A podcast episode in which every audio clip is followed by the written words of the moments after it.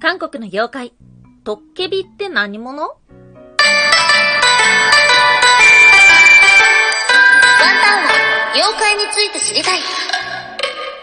はい、空飛ぶワンタンです。ワンタンは妖怪について知りたいということで、この番組は普段キャラクター業界で働いているワンタンが、日本におけるめちゃくちゃ面白いキャラクター妖怪についてサクサクっと紹介している番組です。この番組のスポンサーはともさまさん、歴史とか世界遺産とかを語るラジオなど放送されています。詳細はツイッターにありますので、ぜひぜひ番組概要欄からチェックしてみてください。はい。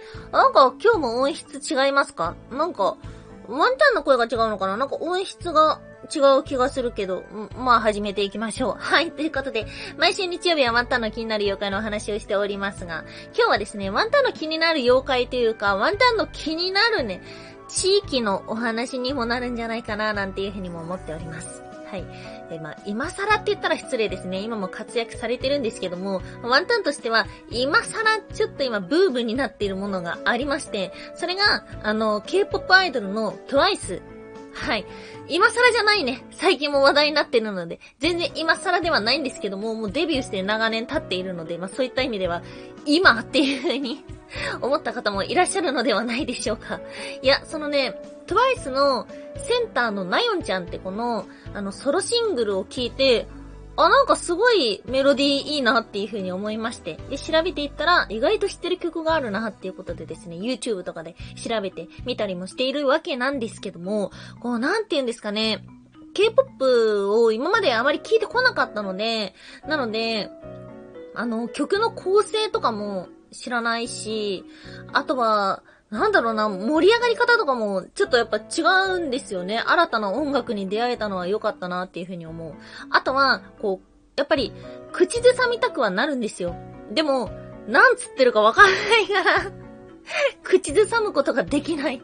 頭の中で永遠に曲を流しております。はい、ということで、突然やってきた TWICE ブーム、そして韓国ブームというところですか。はい、今年に入ってからね、ワンタンは一応プチ韓国ブームなんですよ。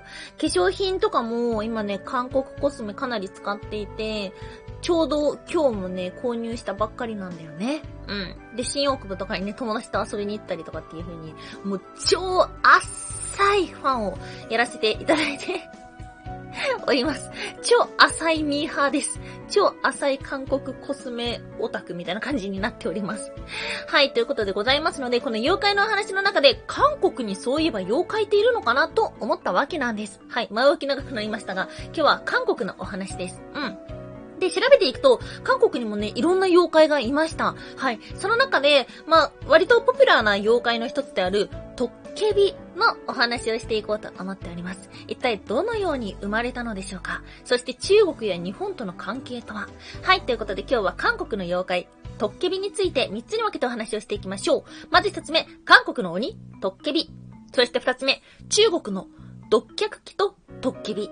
はい。そして最後3つ目、日本の小太りじいさんとトッケビ。はい。ということで、まず1つ目、韓国の鬼、トッケビ。はい。トッケビってもしかしたら知ってる方いらっしゃるかもしれません。っていうのもね、2016年頃に韓国のね、ドラマでヒットしたらしいんですね。はい。トッケビと人間の恋愛ドラマとして描かれてたみたいです。うん。ここに登場するトッケビは永遠の命を持つ死神として登場して900年以上生きているというような設定でした。はい。トッケビ、一体何者なんだいっていうと、日本でいう鬼のような存在と言われているんですけども、まあ、鬼火とかと同じように精霊的に伝わってるとも言われています。その性格は明るくて、いたずら好きっていうですね、まあ、割とお茶目なものでもあるらしいんですが、うーん、そうですね、結構ね、こういう面もあるし、こういうのもあるし、こういうのもあるし、こういうのもあるっていうことだったので、その、なんて言うんだろうな、多分このトッケビっていうのは一つのジャンルなんじゃないかなっていうふうに思いました。トッケビの中にいろんな種族があるみたいな、そんなイメージなのかもしれません。一方足であるというふうには言われていました。人間によく似ている。はい。まあ、その一方姿がないというふうにも言われてるんですけども、これは、朝鮮王朝初期のドトカビ、ん？ド、ドトカビ、ドトカビ？というものがいて、それが、トッケビになったらしいです。トッケビっていうのはね、ワンタン今日台本でずっとケットビケットビっていう風に書いてたんで、いつ間違えるか今、ハラハラしながら台本読んでいました。うん。そして、どうしてこのようなものが生まれたのか。これに対して、えー一つの考え方としては、苦しさや災いっていうのを鬼の神様のたたりだという風に考えていたからというようなお話があります。それが、トッケビという鬼、妖怪を生んだということなんですね。はい。ということで、信仰から生まれたもののようです。うん。しかし、そのモデルになったと考えられているものがいました。それが今日の二つ目。中国の鬼神。独脚鬼とトッケビ。はい。ということでございまして、中国の鬼の神様から来たのではないかななんていうふうにも言われています。この独脚鬼、どういうものなのかというと、山、山の信仰による、え山の神様という一面があります。山を荒らす者に災いをもたらす。または、農民信仰による田んぼの神様とも言われています。農作物に恵みをもたらす。というような神様的な存在のようですね。うん。その特徴は、一本足。独脚鬼っていうのは、一人っていう字に足に鬼で独脚鬼なので、まあ、一本足の鬼。中国神話の木から来たのではないかなというようなお話があります。木のお話以前したと思うんですけども、えー一本足の妖怪ではありまして、牛のような姿もしてるんですけども、それは一本足の竜とも言われていたりとか、あとは雷から生まれたというようなお話もありました。また、山の神様であることから、木から生まれたっていうので、一本足というような説。あとね、これ興味深かったんですけども、一本足。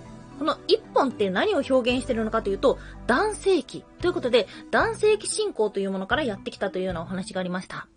はい。最近ね、この、えー一本足の妖怪のお話、この番組でもいくつかさせていただいたんですけども、日本の一本足の妖怪っていうのは、あの、たたら製鉄にすごく深い関わりがあるっていうようなお話をしたけことがあったと思います。有名なものだと、一本だたらとかね、があると思うんですけども、こういったね、あの、同じ一本足ではあるんですけども、生まれが違うものっていうのはあるわけですよね。それが雷だったり、木だったり、男性器だったりっていうのは、あ、これは、日本では今のところあまり話し見なかったなっていうふうに思ったので驚きでした。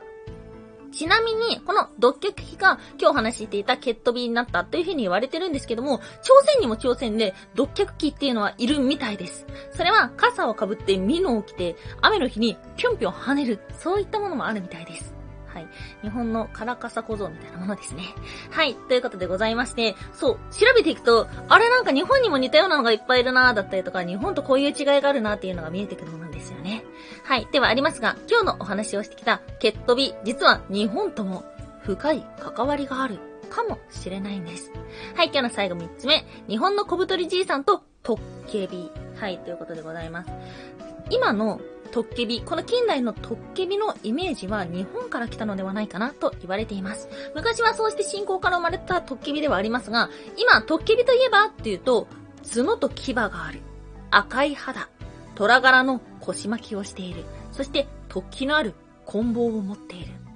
はい。日本でよく描かれている鬼ですよね。で、これは日本の小太りじいさんから来たというような考え方があるみたいです。そしてそんなトッケビは日本の鬼のような姿をして教科書にも載ってるみたいなんですよね。はい、ということで、えー、これがちょっとまずいらしいですね。これは多分歴史的な背景がいろいろあるんだとは思うんですけども、ということで教科書に載ってるのが日本の鬼の影響を受けたものだっていうのは良くないだろうっていうような意見もあれば、まあ、角があるだけで日本の鬼とは言えないだろうっていうことで修正が認められなかったりっていう風に一悶着あったらしいです。はい。ということで今日は韓国の妖怪のお話をしてきましたが、今お話しした以外にも、実はね、韓国の妖怪って他にもたくさんあるものでした。うん。またね、この日曜日の放送の方では、そうしたアジア圏の妖怪のお話だったりとか、まあ北欧の方だったりとか、西洋の方だったりってお話もできたらいいな、なんていうふうには思っております。はい。ということで、えにわか、にわか韓国ミーハーワンタンではございますが、もし韓国にまつわるこういうのがおすすめだよとか、こういうのが美味しいよっていうのがあれば、ぜひぜひ教えてください。ワンタンは妖怪について知りたい。おやすみもいもい。歌ってみた、あげてます。はい、おやすみもいもいというのはワンタンがプームプーこと言いたいコーナーです。テンポムがなんだかよくわかってないから、プームプーことしか言えないコーナーです。宣伝ですね、いわゆる。はい。ということで、空飛ぶワンタン普段はね、一人で旅館の話をしてるんですけども、たまにラジオトークの方で、経験値さんという方とですね、チルリンケロリンっていうユニットをしておりまして、その二人でね、あの、共同で歌ってみた音源っていうのをね、収録をさせていただいたんですよ。ハッピーレイロっていうね、あの VTuber の子たちも歌ってるものなんですけども、それが、え申し訳程度に Twitter に上がっております。もしまだ聞いてないよって方がいらっしゃったら、ぜひぜひ聞いてみてください。ワンタンが GarageBand ですごい簡単に編集してしまったものなんですけども、まあ、形になったら嬉しいですね。はい。ということで今日もお聴きいただきましてありがとうございました。以上、空飛ぶワンタンでした。